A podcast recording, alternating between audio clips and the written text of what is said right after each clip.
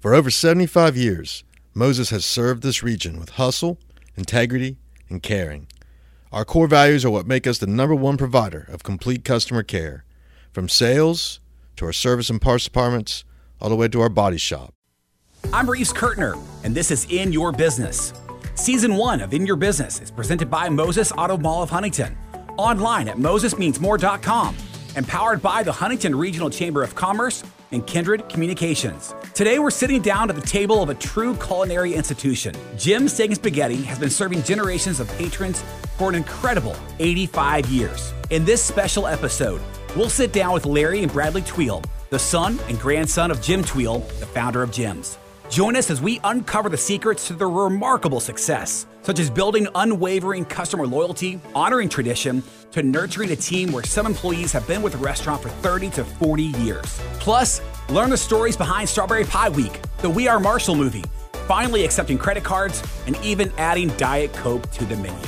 So grab a seat and get ready to savor the insights from a restaurant that's not just a business, but a true Huntington icon. Let's get in your business.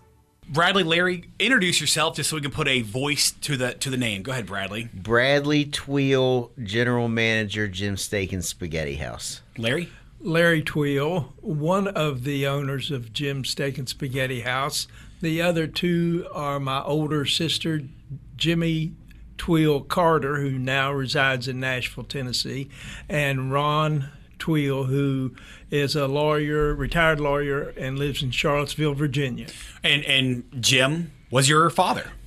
Jim was our father, Yes. and more importantly, or as importantly, Sally was our mother. That's that's exactly right. Well, let's get started by you know if you can share the story of how the restaurant was founded 85 years ago. Um, talk talk about that. Let's start there. Let's start back in at, at 85 years ago. Well, I'm going to do the talking on that part since Bradley's only 40 and I'm not sure he knows all of the story. well, you're not 85, so but no, but I, I'm 79 and I'm closer to the uh, original starting point. Uh, my dad, Jim Tweel, was dating a young lady from Beckley, Sally Rahal, uh, both being Lebanese, both being descendants of uh, families from Kafir, Lebanon, the same little town. And they were dating long distance and it uh, grew into more than just a casual thing. They really were seriously contemplating getting married. But my mother, who happened to have a little dress shop in Beckley, said, Jim, I love you. I want to marry you, but you're working for uh, your uncle down at the Art Linen shop on 9th Street, making not very much money. You need to buy a business. The Lebanese culture is to be owners of businesses, Okay. small, large, whatever. We were more in the, the commercial field than certainly the medical field or uh, coal miners or anything like that. So, uh, Dad borrowed fifteen hundred and fifty dollars from his uncle Tufi Nasser, who owned the art linen shop, and bought Kennedy Dairy Bar at nine twenty Fifth Avenue, and opened it up as Jim's Dairy Bar, uh, June 9 of 1938. Mom and Dad got married January 29 of 1939. Right. So he fulfilled his promise, and Mom fulfilled her promise to marry him. so so what was the uh, what was the dairy bar like? It was really ice cream, uh, sandwiches, no no meals of any uh, major por- proportion. Uh, you know, a fast quote fast food place for 1938, 39. Okay. but ice cream was a big deal. Uh, sandwiches were a big Soda deal. fountain was that a part of it too? You know, I believe they did have a soda fountain back then, and, and they pretty much did the same type thing until 1944 when a gentleman uh, by the name of, and I'll let Bradley help me, Roberto Elmore. Roberto Elmore came in and said, Jim, he had a little accent, I'd like to open up a spaghetti place. And Dad said, well, you know, let's give it a shot. He had a recipe, uh, Roberto did. So Dad was in the part of the building where the counter is, and that was it. It was just a shotgun. Where the counter is today. Yes. Yeah. And it was just straight back, and that was all they had. They rented the uh, storeroom to the right or, or east of where the main restaurant, main uh, dairy bar Yeah. was, and remodeled it and opened it up as uh, Jim's uh, Spaghetti House. Okay. Then in 1948, I believe, they cut down the wall and combined it. It, it, it was still Jim's Dairy Bar and Jim's Spaghetti House. Then they called it Jim's Grill and Spaghetti House. And Okay. pretty much stayed the same until 1962 when they remodeled and rented the western portion of Okay. the restaurant. Okay. And uh, had hired an architect from Columbus, came in, redid the whole place, and it almost looks identical today Sure. as to what it did in 62. Well, let's. I mean, let's. So that's it's it is it's a it's a fascinating story, and we just kind of covered that from 1938 to, to 1962. Talk about the the family's involvement in the business. Now, you know, Bradley's third generation. How has that been over those last 85 years? The family. It's always been a family business. Right. My mother and dad both worked it in the late 30s, 40s. Once uh, the three of us, my sister's four years older than I am, so she's 82, 83, and my brother's a year and a half younger. So once we got into the elementary, junior high period of time, mom kind of quit working and uh, dad had a regular staff. I mean, I think you and I have talked about the fact that uh, my dad, uh, before the war started, had a young African American by the name of C.M. Gray. His nickname was Bunny. He applied just to work, and he worked for about six months, and then he went into the Navy, learned how to cook, and came back after the war and, and said, Mr. Tweel, I'd like to come back to work for you. And my dad said, "Well, of course, Bunny. I'd love to have you back. You were a good worker before, and I I know you'll be even better now." And uh, Bunny said, "Well, I only have one condition." And my dad said, well, "What's that?" He said, "Well, I only come back as as long as I can go as far as my talents will take me." And Dad understood the implication. Uh, Talking about skin being- color and- He, yes. him being an African American, Mr. Gray or Bunny as we called him, and uh, Dad said, "No, I, I listen. I'm Lebanese in, in a in a, uh, uh, world that doesn't necessarily always respect people from the Middle East. So, yeah, any you can go as far as you talents will take you. Sure. and hard work. Well, by 1955, he was named general manager.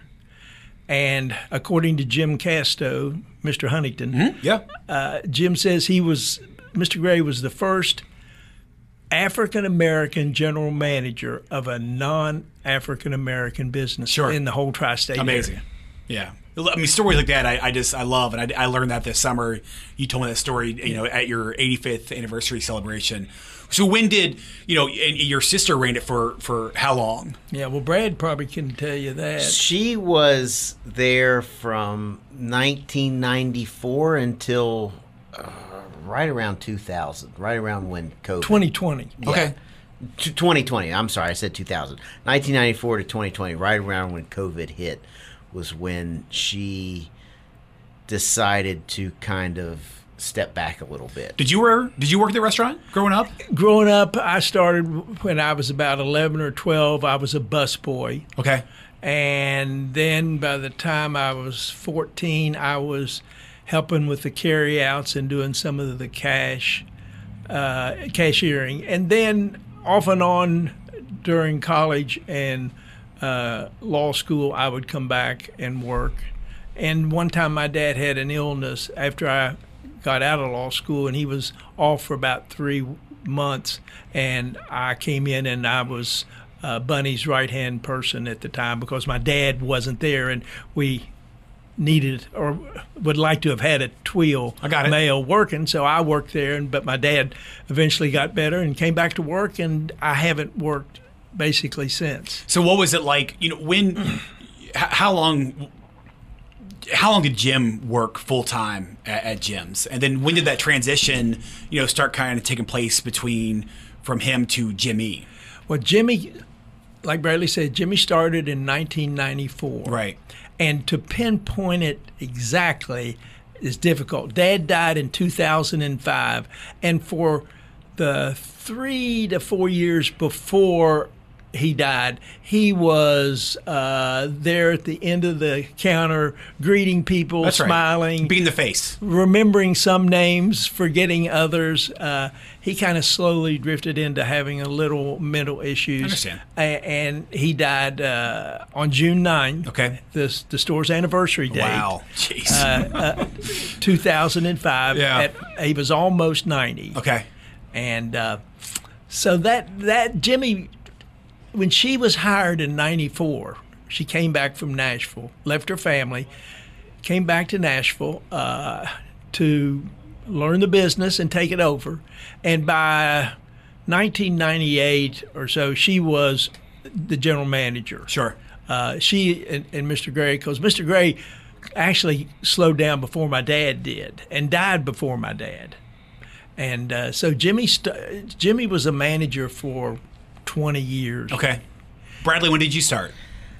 I started uh, right out of college in 2006. I didn't really know what I was going to do with my career at that point, and I can remember that we always did family dinner on Sunday nights. Me and my mom and my dad and my aunt, and I just kind of looked at her and I said, "I need a job. I'm not making any money. I'm, I I need something to do." And so she said, Well, come down and work for me. And I said, Sounds good. So I started out literally doing cash, uh, being a just a to go person, kind of a to go person slash cashier. And I was that for maybe a year or so. As not a lot of people know, nothing moves fast at Jim's. It takes a while. The, the food moves I was fast to say, yeah, no, I, I got it. the, yes. the food moves fast, but but but going up in rank that takes a while. So I did that for I think two years maybe, and then I realized that I wanted to do something in the financial field, which is what I got my degree at Marshall for. So I went to become a financial advisor at Morgan Stanley. It was actually called Smith Barney back then. Uh, so I went there in 2008, which was not the greatest time because the market crashed at that point. That's right. And uh, I was actually in training when it crashed, and you know it was coming out of that was a tough gig. You know, nobody really wanted to talk to a financial advisor at that time because every financial advisor was a villain. and uh, so I did that for about two or three years, I think three. And then I decided I did not want to do that anymore. It was just not in my blood. And I again asked my aunt, Can I come to work for you again? And she said yes. And so I started out again in the same spot I was, uh, but it turned into that she knew and I knew that I was going to be more valuable uh, learning the business and figuring it out. So I worked my way up to an assistant manager and was that until uh, COVID, uh, which was about three or four years ago, uh, to where I became the general manager. But I, as as my dad said, you know, he was Bunny's right hand man. I was her right hand man. That's right. I did uh, a lot of behind the scenes stuff that she didn't want to do any longer. That was very time consuming, and uh, she was she was more of Mister Tweel, and I was more of Bunny. I got it. So, I mean, you know, working in a, in a family business, Bradley, what's it what's it like working in a family business like this? There's a, there's a lot of second generation businesses. There's not many third, uh, you know, third generation businesses. I mean, what's what's what's what was? I got a couple of questions on this. I mean, what was what did you think Jim's? What did you think of Jim's Steak and Spaghetti when you were a kid growing up? Versus what what you think about it now, and again, what's it like working in the family business? So when I was when I was growing up, I did you know when I was real young, like four or five or six. Uh, one of the people that have been here there a long time, her name was Sharon Price. She was kind of a head cashier slash manager. Uh, she managed the front, the waitresses, and she would sit me on the counter uh, near the cash register and tell me which buttons to push. Okay. And so I would push the buttons and I'd hit the thing, and then she'd give me the change and I'd hand it back to the kid or to the to the uh, customers. So I got a real a real early start in it. Yeah. Um, when knowing Jim's back in the day, I really never thought I would work there. It wasn't anything that I disliked about it. It just wasn't something that I thought was going to happen for me. Uh, it was a special place to go. We'd always go there. We'd always have to be on our best behavior because my grandfather was, you know, he wanted us to set an example for people. So uh, it was. I've always thought of it as a warm, fuzzy place because it was. Uh, it was kind of like our second home when we go there compared to now to where it's my job and it still has all those feelings for me but it's definitely more serious more uh, you know uh, this is the place of business. Uh, people are counting on me people are doing things so it's definitely a different role as it was back in the day.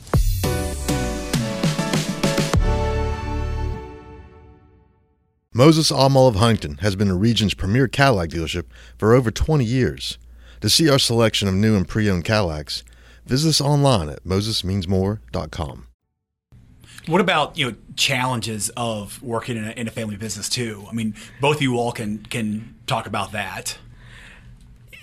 uh, when you work in a family business, there are times when disagreements can get personal just because of the relationship. Sure, you can take the disagreement home, Yes, right? It should end at five o'clock or when the restaurant closes. Correct. But now this is mom, this is dad, this is Well, the, you the- know- the good thing about our family and in, in the family businesses is we all really get along. Like there, I have no hard feelings towards any of my family members. I love all of them, and uh, whether we did disagree, because we did. I mean, we're we're humans. We course. disagree all the time, not all the time, but we disagree, and uh, so we could have a argument or a disagreement, and then ten minutes later, uh, we're hugging it out and That's right. loving each other. That's right. So um, it is difficult, but with our family, I think we're all a lot on the same page a lot of the time. You agree with me on that?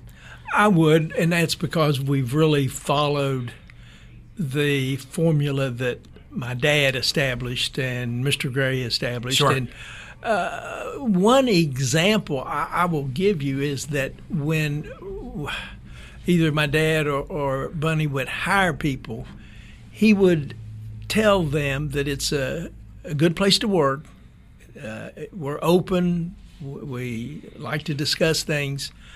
But for the first six months that you're here, don't try to change anything or suggest anything new because we've got a formula and we would like for you to experience how we do it and our formula. And then after six months to a year, if you've got some suggestions, we'll be glad to listen. Probably won't take heed of them. Right. Because my dad, along with Bunny and Sharon and Phyllis and Martha and the, the key old employees, they had it down the way they liked it. It may Sure. not the, be the way uh, restaurant A or restaurant D does it, but Jim's had a way of doing things, and they really didn't want to stray too far from the formula that worked for them. that's right. So we we still do stuff to this day the way my grandfather and Bunny Like- had it like what?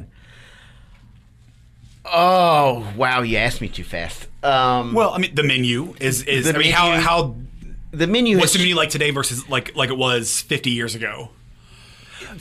we had white Yeah. starched uniforms forever. That's right. And the only reason we changed is they company that made them, the only company, changed how they made them and took away part of the uniform. And my dad and Bunny didn't, and my sister didn't like the change, so we compromised and went with pants and uh, a polo shirt. Well, he's a little bit not correct on that one. That was so the the company that we bought it from uh, just totally stopped making the uniforms. Okay. Um, we went to another person who uh, we asked if they could have if they could make the uniforms like this. They said, "Sure, we can do that for $150 a uniform." I was going to say, yeah. And as everyone knows, uh, the restaurant industry, even though we have longtime employees, has turnover. And so, to, I mean, we would have invested way more in a uniform that we needed to. So, we had to go to a black pants and a white shirt. If that company was still making those uniforms, we'd still be in them. I got it. Uh, but it's just something that we, you know, feasibly could not do. Uh, we we do we we cook noodles and strings and sauce and and all of the food the same way Mr. Gray had it done. Use the same recipes he used uh, back in the 50s and the 60s and the 70s. Uh, we do just certain policies and procedures the same way.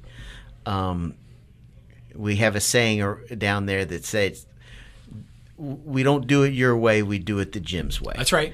and the Jim's way is how we're going to continue to do it. And we have changed a few things, but mostly the things that we do down there are from my grandfather and from Mr. Gray. you know, you mentioned some of those employees that had been with you for such a long time, and that was one of the takeaways that that that I got during the 85th anniversary celebration. You had, you had people raise their hand if you've been with us five years, ten years, so forth and so on. A number of people either are there now for 30 or 40 years, or were there for, for 30 or 40 years. I mean, what what do you think has contributed to that that long term loyalty for those employees to, to stick with Jim's? It's basically that they were treated with respect. There was no yelling allowed, no cursing. You spoke to your employees, and the employees spoke to management in a respectful tone. And that doesn't mean there was always 100% agreement. Of course. But if there was a disagreement, it was done in an adult fashion. We didn't believe in yelling and screaming and being verbally abusive or physically abusive. of course. And, and pretty pretty much a uh, strict uh, formula that um, my dad and Mr. Gray used. Sure. Talking about the the uniforms, Bradley, tell them about Martha. And her So, uniform. so Martha was an employee that has been there for uh, 50 plus years. She started out working for my grandmother at her house.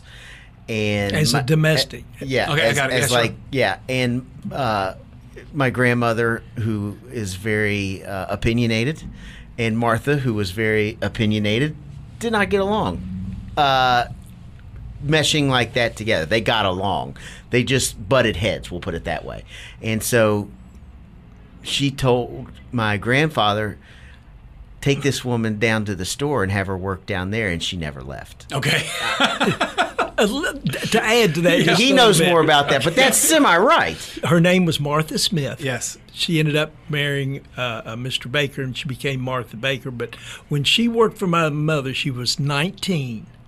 My sister was like 14. I was like 10, and my brother was 8.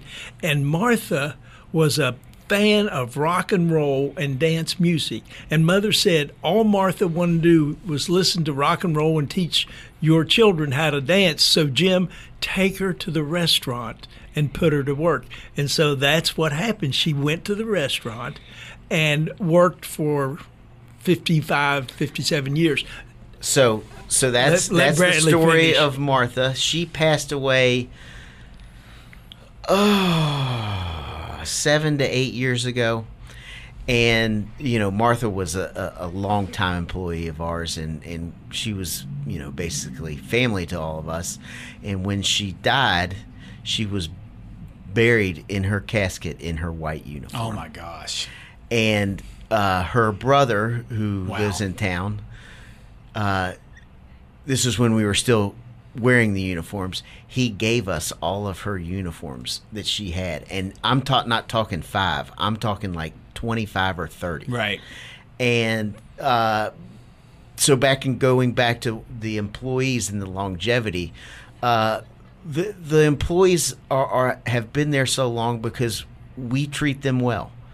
Uh, we treat them with respect. Uh, we honor uh, what they do. They are there a long. They work long, hard hours, and the other reason they stay is they they're like family. That's right. I mean, I will say this, and I will say it till I'm blue in the face. I spend more time with my people at work than I spend with my family. That's right. So they are my family. That's right. Uh, so if you treat your family well, they will turn around and treat you well. So we treat our employees with respect, and they treat us with respect. And they've found that this is a great, good place to work, and they've just a lot of them don't leave. That's great. You know, so we talked about restaurant A, B, and C, and, and, and so forth. And you know, every restaurant is is trying to get just customers in and stay relevant and, and all that stuff. How how has Jim stayed relevant for eighty five years? How, Oh. how has it worked for, Oh, let- eighty five years? Let, let me let me start by saying the main reason, reason number one, that we have stayed busy and stayed uh, relevant for 85 years is consistency. We have people that have not been there for they'll come in and say, "Oh, I haven't been here for 20 years, but it tastes the exact same." That's right. and that's tough in the restaurant business. Of course. you know uh, that is not easy to do, and that's because we do things the Jim's way. That's right. Again, Yeah. Uh, so everything tastes the same because we don't delve from what we know that works. Quality, consistency, ambiance, good food, good service. Those were my grandfather's uh, words of wisdom. And uh, number one is consistency. We are consistently putting out the same product that we have for the last, I wouldn't say 85 years because it was a dairy, That's right, dairy bar, right. but for the last Close 50, enough. 60, 70 years. sure.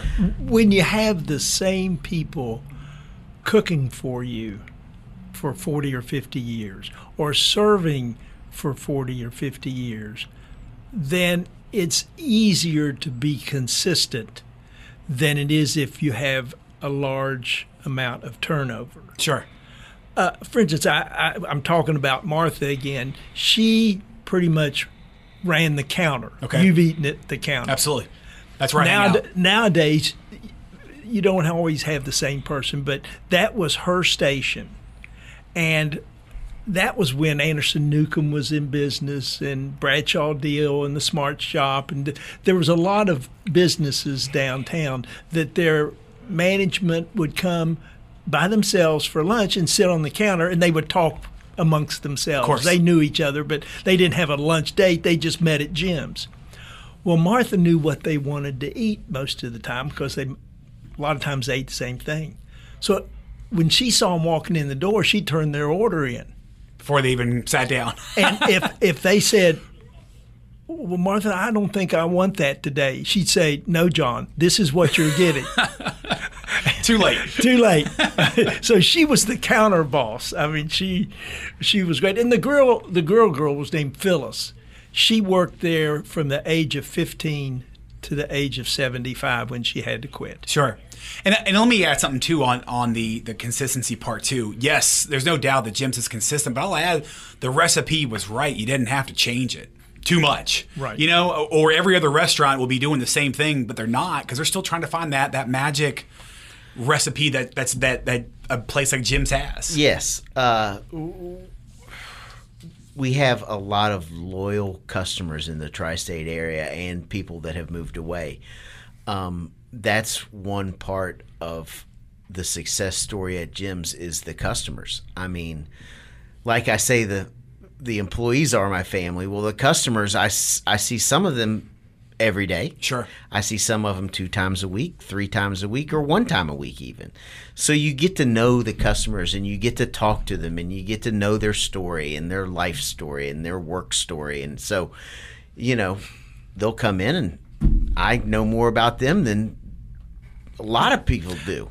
And if the tartar sauce or the slaw isn't just up to par, they'll let Bradley know. They'll let you know. because Yes. they know the taste just as well as Bradley does. Yeah. The Yeah. slaw sauce are the. Now I'm not a slaw guy. Sorry. The tartar sauce is amazing. Yes. it, it is. That's something Love it. that's homemade. Yes. Yeah, that- homemade. Never change the. Re- don't change it if it ain't broke. How old's don't that recipe it. for the tartar sauce? The pro- I mean, it's Bunny's? yeah. So back, back in the we're going back. Yeah. fi- 50s, However 60s. old is. Yeah. However, when he made it. talk about you know some restaurants have Jim's has gone through some changes and, and Jim's had to deal with with with covid and so forth i mean how have you adapted to challenges how did Jim's deal with covid let's start there So uh, we dealt with COVID by we we closed down for six weeks, which pretty much some people did and some people didn't. But we decided, in our best interest, that's what we were going to do. So we closed down for six weeks. But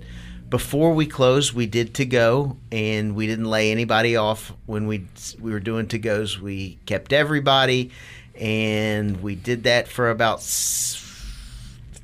a month, six weeks, somewhere in that area. Then we closed for six weeks, and then it started to turn out to be a little bit better. Uh, so we decided we were going to open up two weeks for selling sauce. So we sold sauce for two weeks, which only three of us were there. Uh, no, three of us. Five of us were there. Um, then we started doing two weeks on just carry out, and then after that we went back in uh, six feet apart. Uh, we Right. did something like every other booth. Um, one of the things that I think saved us and uh, is is card payment. Uh, we started taking cards way before COVID, not way before COVID, but I think 2019 was when we started, and. Uh, with the way COVID went, nobody wanted to touch anything, touch money, uh, a lot of contactless payment, and that uh, was something that really was beneficial to our business. It's still beneficial today. Uh, I know. I mean, let's I know on the that. other side of this table, that's one of the reasons you now come is because we do take a card. It is true. and you're not going to lie to me and say that you are No, no, it's- it's you've true. told it to me before. i just i was not a guy who I, I probably have eleven dollars in my pocket right now if I had to guess, and I just I don't carry cash. Right, I'm one yeah. of those kids. That's I mean, okay. you know, I'm- I'm 41 semi that kid. way. Um, talk about that. I mean, it was Jim's was a holdout for ever on taking cards. Jim still took. Do you all still take checks? Yes. Takes checks. Yes. so I mean, talk about that. And I get. I understand the expense on credit cards. Trust me. Let me tell you what my dad used to do. If you came in 1985 and you forgot your billfold or you didn't have any money, he would have you sign the ticket, put it underneath the drawer, and say to the customer, now, whenever you get back downtown, you just come by and bring the money. Sure. And he never lost a dime I believe that. I do.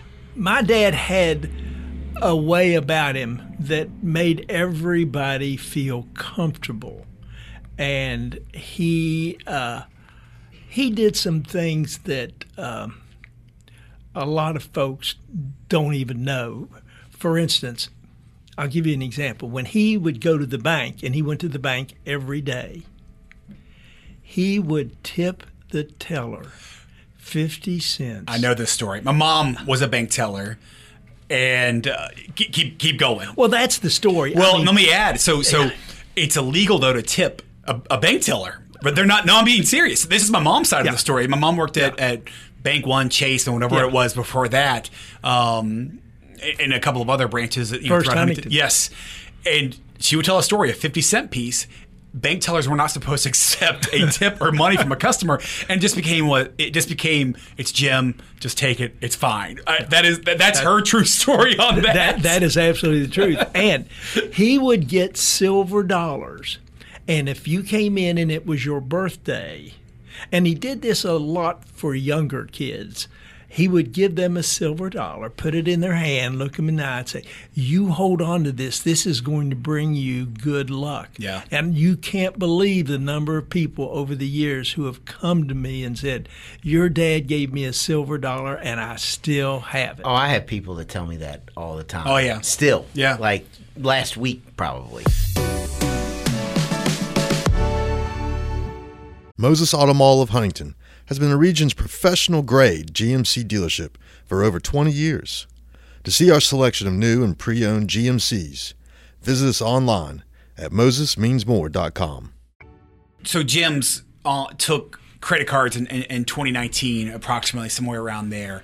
And like I said, the restaurant industry has changed so much over the last five or two. Well, let's just say over the last three years since COVID. I mean, it seems like every restaurant has a rewards program or a you know membership program, delivery, online ordering, that kind of stuff. Again, Jim's has stuck to that that traditional, you know, that same consistent recipe. Um, what are your all's thoughts on those restaurant trends and you know that's the way the customer wants and so forth So, like with delivery and Grubhub, Yeah. that's one of those things, or Grubhub, DoorDash, Right. whatever you want to say. You know, we already do a strong takeout business. Uh, we're very uh, prompt in our in our takeout. It usually doesn't take you very long. If you call, the most you're going to wait is probably like 20 minutes, and that's if we're really busy. Um, with the delivery, uh, the problem with it from us, from our standpoint, is is uh, the the actual delivery. Uh, you know, people come pick up their food at Jim's. They take it home. It's hot. It's good. Uh, it's fresh. With the delivery, I'm I'm I'm always concerned of how long's it sitting in that car. How many right. more deliveries does that guy have to do? And then when he takes it to that place and it's not good, they don't call DoorDash and complain. They call the restaurant That's and right. complain. And it's one of those things to where our takeout business is so strong. If it ain't broke, don't fix it. So it's not broken. And while I love, I would love to do delivery or something like that because that's kind of a way a trend is going. It's just not feasible for I got it. us. Uh, you know, all those lots of places that do DoorDash and, and, and Grubhub, uh, they're a lot bigger conglomerates than Jim's. Sure. There are some small businesses that do it, and I understand why they do it, but it's kind of like, why am I going to mess with something that already works? i understand and uh, that's kind of where we go with it. the The real thing is, is, is, man, I, I just, I don't want to compromise the quality of the food by giving it to a delivery person who I don't know what they're going to do. sure I think you know this story, uh, but we had placemats, and Dad used to ask customers to fill out and put in a little jar uh, slogans like "Smile," "Have a great day," and he would put them on the placemats. And periodically, we changed the placemats. Well, uh, I'll give credit to where credit's due. Jeff Hood, uh, who has passed away recently, uh, Uh, he was a year ahead of me in high school. He came up with this slogan in big letters change. And then down beneath that in smaller letters if you're looking for change, go across the street to the bank. love it Jim's doesn't change. Right. And that's pretty much been the theme of our restaurant. The pictures have been up for a long time. That's we right. occasionally will get a new one, but uh, uh, you know the pictures of Ali and Kennedy Yes. and Billy Joel and the coaches, and Tubby Smith, and you know we've got Bob a bunch Pruett, of yeah, Bob- Chad of course. Pennington. Yeah, and we got a lot of old band pictures because Dad used to open at 7 a.m. and close at 2:30 in the morning. okay So they were open 7 a.m. all the way because there was parties and bands and there was a nightclub across the river that had big band sound and people would come over to Jim's afterwards wow uh, sober or not sober and have something to eat. Yeah. So that all changed with uh, the times, and Dad went to uh, 11 to 9, oh gosh, 20, 25 years ago. okay But my, my grandfather was was uh, what we call a workaholic. He loved work. He would go to he'd go to to the restaurant even when they started opening at eleven. He'd get down there at six thirty in the morning and have his coffee and do whatever he did. Which he my dad would probably know more about what he did.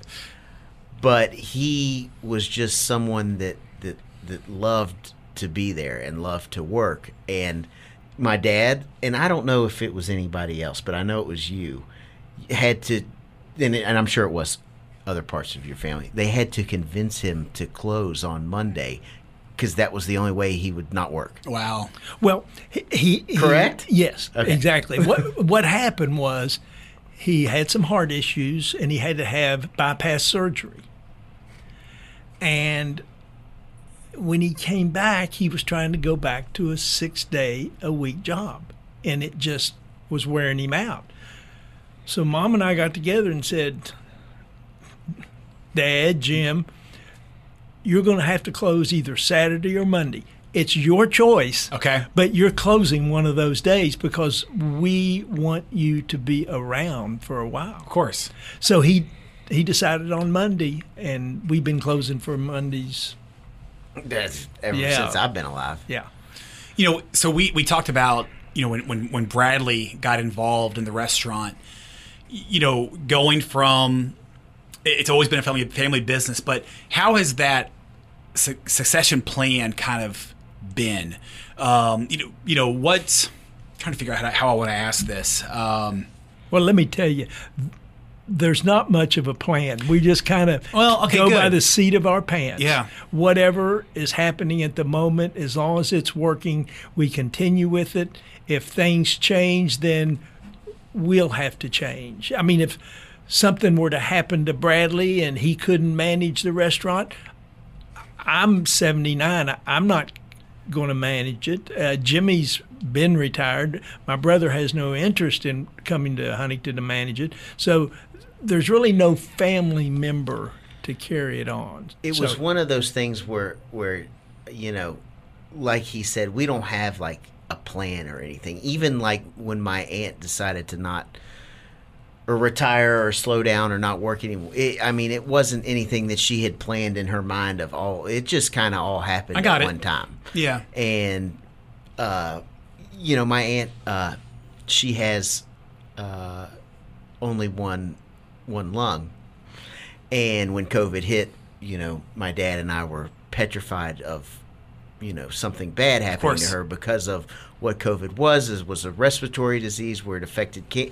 know people that had trouble breathing and she was in that category so when covid hit uh, we basically locked her in her apartment and No, said, right. "Don't come out Yeah. until it gets better." Well, and I think you know, again, we're talking about that consistency over and over, over again. If there's one lesson from this, I think consistency is the is the key to what we're talking about here. But you know, I think your customers like seeing a tweel at Jim's. There, there's no question in my mind. I mean, if I take somebody who's never been to Jim's, you know, I'll whisper, "Oh, that's that's Bradley. That's uh, you know, his grandfather was Jim." And you know, they, you know, sometimes they know the story. Most of the times they don't. If they've never been before, they probably don't know it. So, you know, and they like that story of knowing that a third generation person is there, or just you know, a family member is there. Some there's some businesses and restaurants you know, and and and establishments where you know one person or one family they're the face of the the business, and again that la- Tweels they're the face of, of Jim's today. I think you're absolutely right, Reeves. You, you you know you're kind of in a family business. That's right.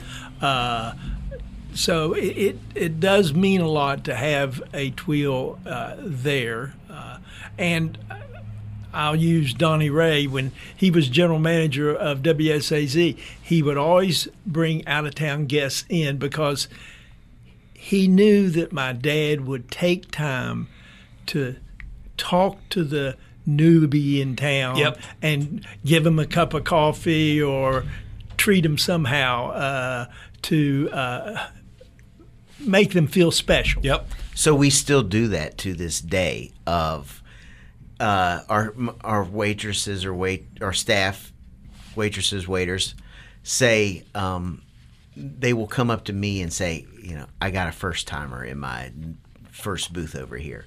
So that means I that's that's my cue uh, to uh, take this basket of candy, uh, peppermint patties, gum, mints, and I go over to their table and I say, "I hear it's your first time at Jim's," and they sometimes are confused and say, "Well, yeah," and then sometimes they're excited and say yes because they don't know what's going to happen. That's right. Uh, You're not going to sing and dance to yeah, them, right? yeah. so uh, I usually okay. First time, how did you enjoy it? Where are you from? How did you hear about us? And that strikes up a conversation, and it makes them feel welcome, and it makes them feel uh, like they're not just a number. That's right. They're not customer number thirty-seven of the day, but they are somebody who we want to know a little bit about. That's right. Uh, I try to do it for everybody. You know, I can't do it for everyone because some people don't tell them it's your first time. And if you don't tell me it's your first time, I can't. I'm not Nostradamus. I can't read your mind. so uh, usually the waitresses will uh, inform me uh, and give me a little heads up on who it is, and I try to make it over there. It's very interesting to see how many people we get that are new uh, and how and where they came from and how they've heard about us if it's people that are just coming in with just by themselves brand new i usually like to ask them how they heard about us did you hear about us from facebook or from your hotel or or did you google us or how did you hear about us because it's just interesting to see Sure. how did you find a little old restaurant in huntington west virginia and um, it makes them feel welcome and it puts a smile on 99.9% of everybody's face. So let's let's talk about some of the some of the memorable moments in the history of Jim's, and we've we've hinted about the, the Kennedy booth a couple of times. Can you share the story of, of, of John F. Kennedy making a stop in Huntington and, and getting a bite to eat at Jim's? How many one? How many presidents have presidents have stopped in to Uh, Jim's? Dad, uh, there's a picture of uh, Clinton In 96, I remember that. But that was we took food over to the railroad station. Got it. And got a picture of Clinton, I think, with my dad or mom or somebody. The That- only he- person to ever been in there is is Kennedy. Did Bush come by, or did you say Bush- kind of? There's a picture of Bush and Jim, yeah, right? He he came to Huntington, Yes. and my and my grandfather went to the DoubleTree Okay. and met him. Okay, so all right, the, the, the Kennedy booth. Let me tell the story about. Well, he was in town in, in southern West Virginia running for president in 1960, and he came to lunch with Ken Hechler, who happened to be our congressman Yep. and who lived across the street above the pancake business. Okay. And David Fox Jr., who owned a, a business and who was a pretty uh, involved Democrat. Okay. And I think that's the That was the that was the only two that yeah, that was there. the only two with Kennedy. In, and that, they- in that picture, yeah. in that picture. And yes. in that picture was also Phyllis, who worked the age 15 to age 75. Okay. She was in that picture in 1960. Uh, and oh, we've had, you know, Muhammad Ali was in the restaurant. Uh, Billy Joel's been in the restaurant. Uh, Marcel Marceau. the the Dagmar, who was from Huntington. that's right. the Judds. What other what other memorable moments in the history of the restaurant that you know some stories that we've left out? a, a thing that I will is pretty interesting to me is uh, We Are Marshall movie. Okay, let's talk about that. Um, so Boone's that is in the movie uh, is modeled after Jim's.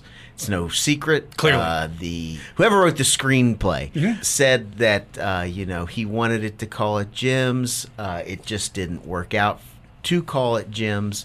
They used our condiments uh, They've u- as they used part of the oh, really? set. I mean, the the set used the salt and pepper and sugar and all that and the coffee menu. cups and coffee pots. Those Okay. were all we shipped those all to them, or they took them from me. I can't Got it. remember. And uh, so he wanted to call it Jim's, but it just isn't didn't work out. So he called it Boone's, but he said it will always be Jim's to him. Uh, the part about the owner not being in support of the football team, he wanted to say that that was just dramatization. That was not true. Um, but we still have a menu f- that says Boone's over at the restaurant. Now it's got a little water damage because we had a flood a couple years Okay. ago. But we still have it. They, One of the issues we had though, Reeves, is they wanted us to shut down for two to three weeks, do a little bit of remodeling, and really weren't interested in compensating us for it. So That doesn't we- sound like the Jim's way to me. we we didn't we didn't necessarily need the publicity, uh, uh, and we were we appreciated them coming in and shooting the movie, and the movie was great. As a matter of fact, my wife and I flew out to.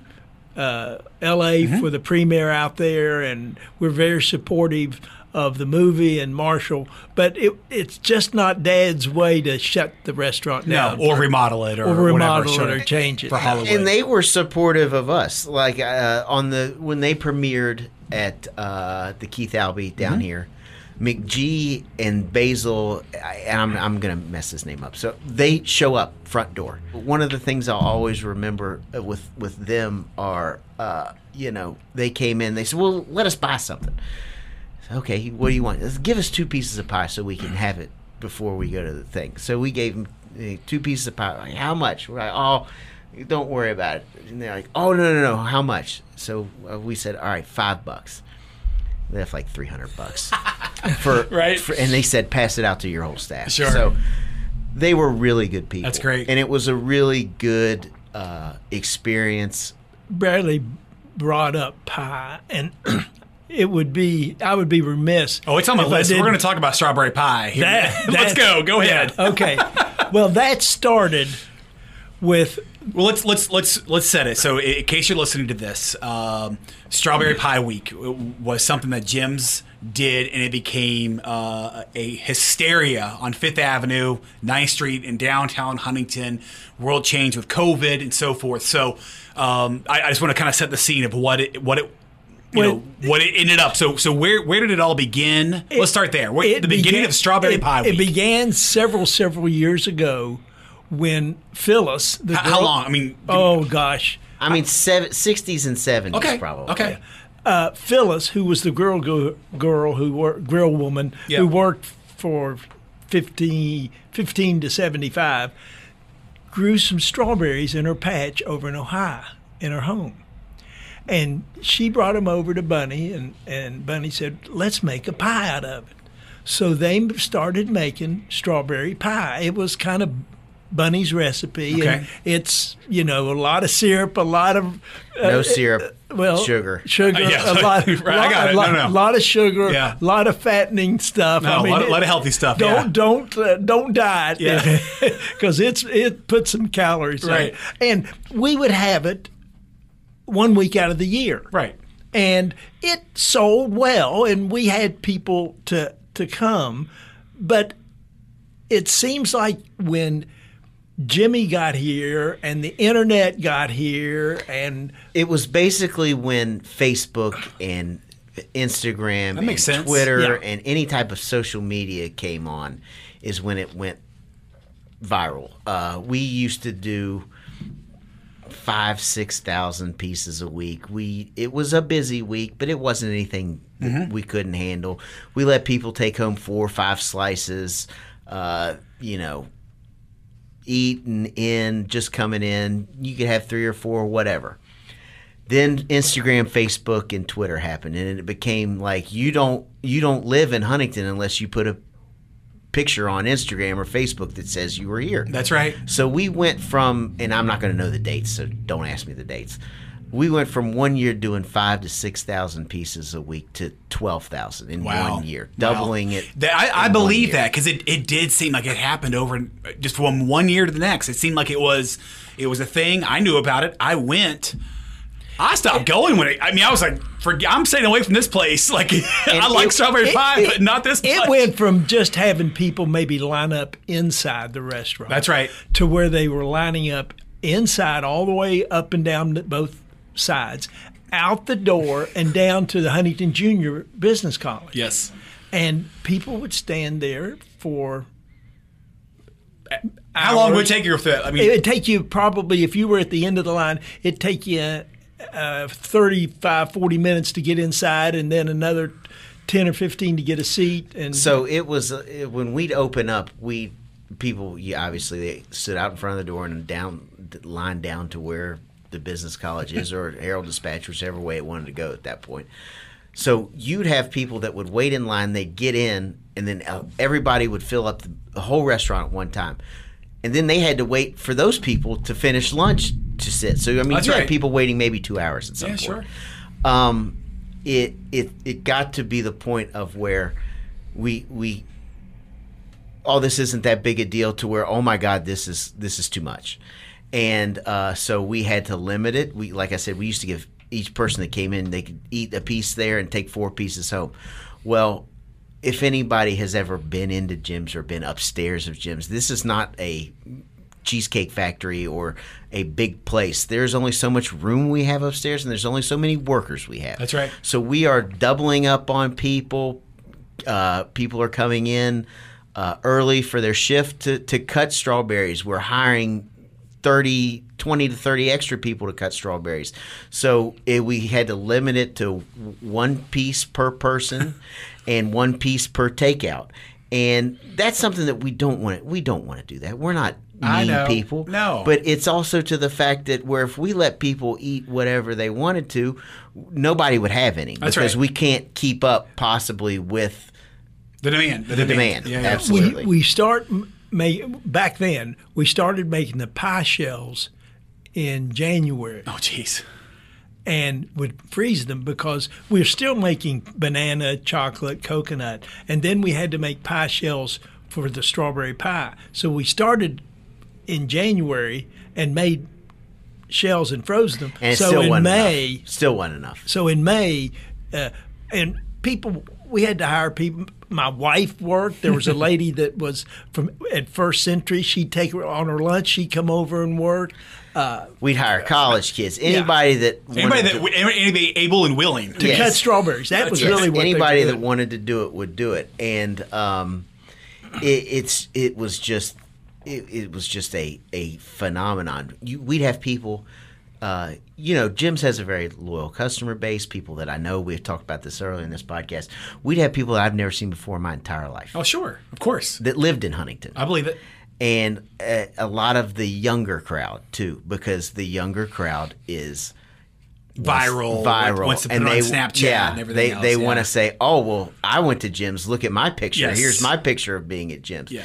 And uh, it was exhausting. exhausting. I got it. Yeah, I was going to ask, do you, do you still have, do you wake up sometime in the middle of the night, and think that it's uh, middle of May, and you, oh my gosh, like, it, it it it is, and I'm not kidding about this. It is 12 hours of nonstop work, and you know you could say 12 hours of work at a desk. This is 12 hours on your feet, no stop, no just go for 12 hours. Sure. There is not a se- second in that place where a booth is empty. It is, has a a person in that seat at all moments of and you all don't close, like you don't take a break for in between No. lunch and dinner. It's it's open from open to close. It's, you know, Yes. it's not like you're resetting the restaurant. No. Uh, No. you know, No. anything like that. and so it, it just it's it was so big and and just it, you Well, know COVID, you couldn't do it. No, that's right. No, right. and no. my and my aunt and I and my and and you know the the, the way that the, we make the pie the way it's so good is it's all fresh it's That's right. nothing's nothing's artificial nothing's frozen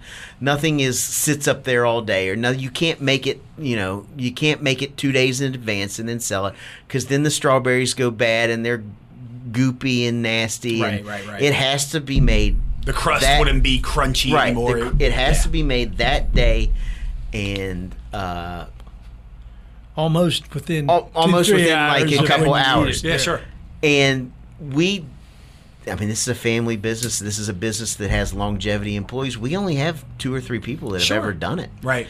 And if you go upstairs, there's not enough room to, to mass produce stuff like that. Yeah. So this is a, a, a woman by the name of Patty Tice and her uh, daughter, Shell Medley, uh, who did it 10 hours a day, just standing in the same spot while not only doing that, cooking enough spaghetti sauce for the week, enough Right, right. Thousand Island dressing, enough blue cheese, enough potatoes, vegetables. And it's it's just overwhelming. I got it. So what we've done in the last couple of years is a couple of weeks before wh- Strawberry Pie Week. Yes. You put your name in a bowl, and then we draw names and we give away what is it, ten pies a day for five days, Yeah. Bradley? Yes. We, And, and we just give them Yeah. away. you know, uh, do an auction. I'd be in debt for a charity. I, I, I'd, be, I'd be curious to see what one of oh, those pies would, would, it go would, for. It would go yeah, high. that would be It would interesting. Let's see what happens there. Yeah. So- auction off ten pies a day at, at three o'clock or whatever. it's it, it, and it, was always charity. It was always very special to us and, and, Yeah. and something that we love to do for the community. Uh, people have been supportive and been not been supportive of what we've done over the last couple years. Uh, but what people don't realize, and I want people to realize, is this is just not a snap your fingers and we have this event. No, I got it.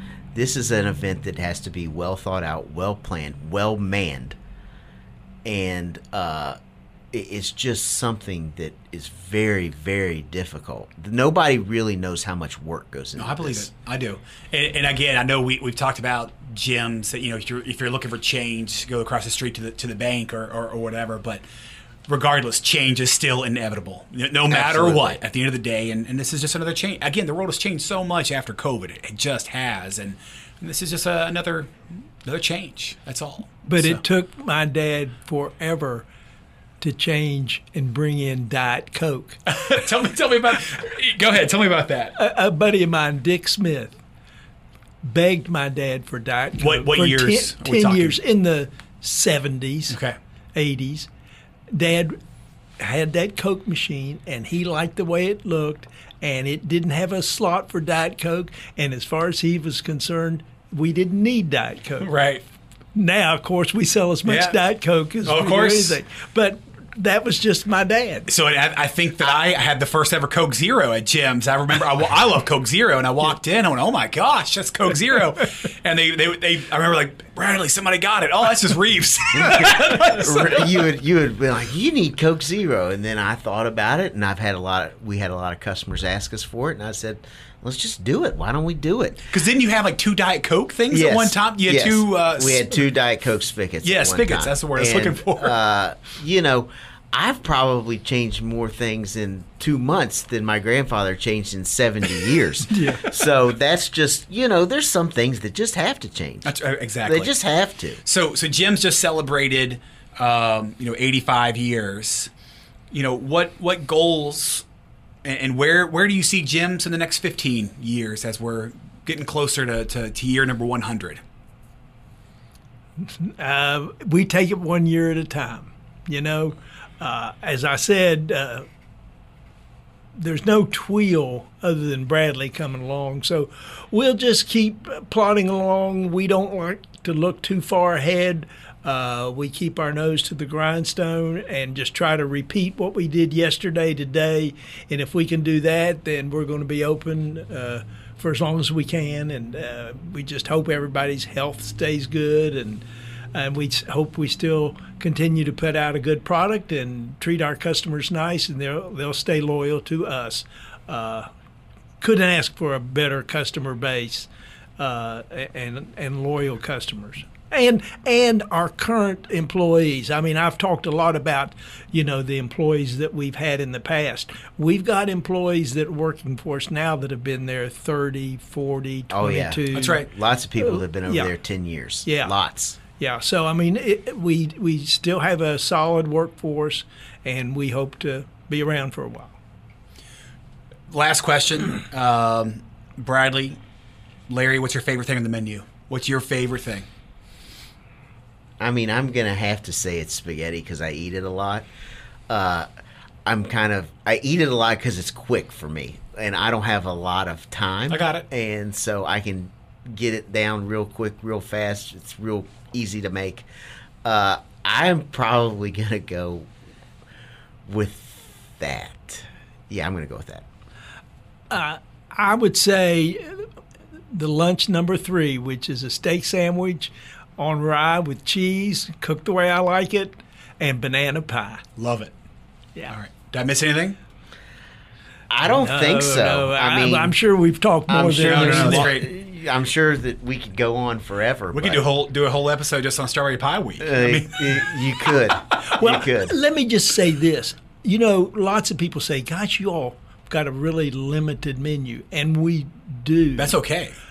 But back in the 50s and 60s, my dad had filet mignon on a pla- on a platter, had baked potatoes, had chicken, we had fried shrimp that was to die for.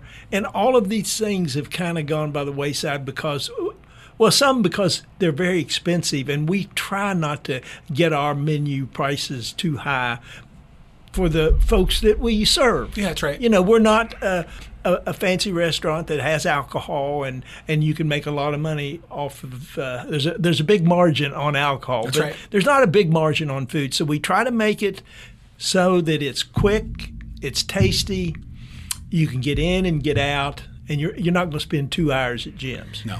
It's a good family atmosphere. Uh, lots of anywhere, any range from 80 to 90 year olds to people in high chairs. Well, and I, and I love that too. I think that's important. Um, it's an 85 year old restaurant, but I don't know what the average age is, but it's not 85 years old. I mean, it, it, you're getting that younger generation to come in there, and maybe that's that's where Bradley's that that third generation. But it's that's a good thing, right? There's some restaurants that are that have been around. Uh, restaurants businesses that have been around for 40 50 years and you look at their customer base th- these these people aren't gonna they're they're gonna die off. And no, Jim's is still I think healthy in, in terms of who's going there and all that kind of stuff. Try, try to pe- treat everybody correctly and with respect, and you'll get them to come back. Sure. You want good, like a, like my grandfather, good food, consistency, ambiance, good food, good service. This has been In Your Business. I'm your host, Reeves Kurtner. Thanks for listening. If you enjoyed this podcast, please like, subscribe, share, and even leave us a review. Season one of In Your Business is presented by Moses Automall of Huntington, MosesMeansMore.com, and powered by the Huntington Regional Chamber of Commerce and Kindred Communications. This is Jason Moses, Executive Manager of Moses Automall of Huntington, where Moses means more. Thanks for listening to In Your Business.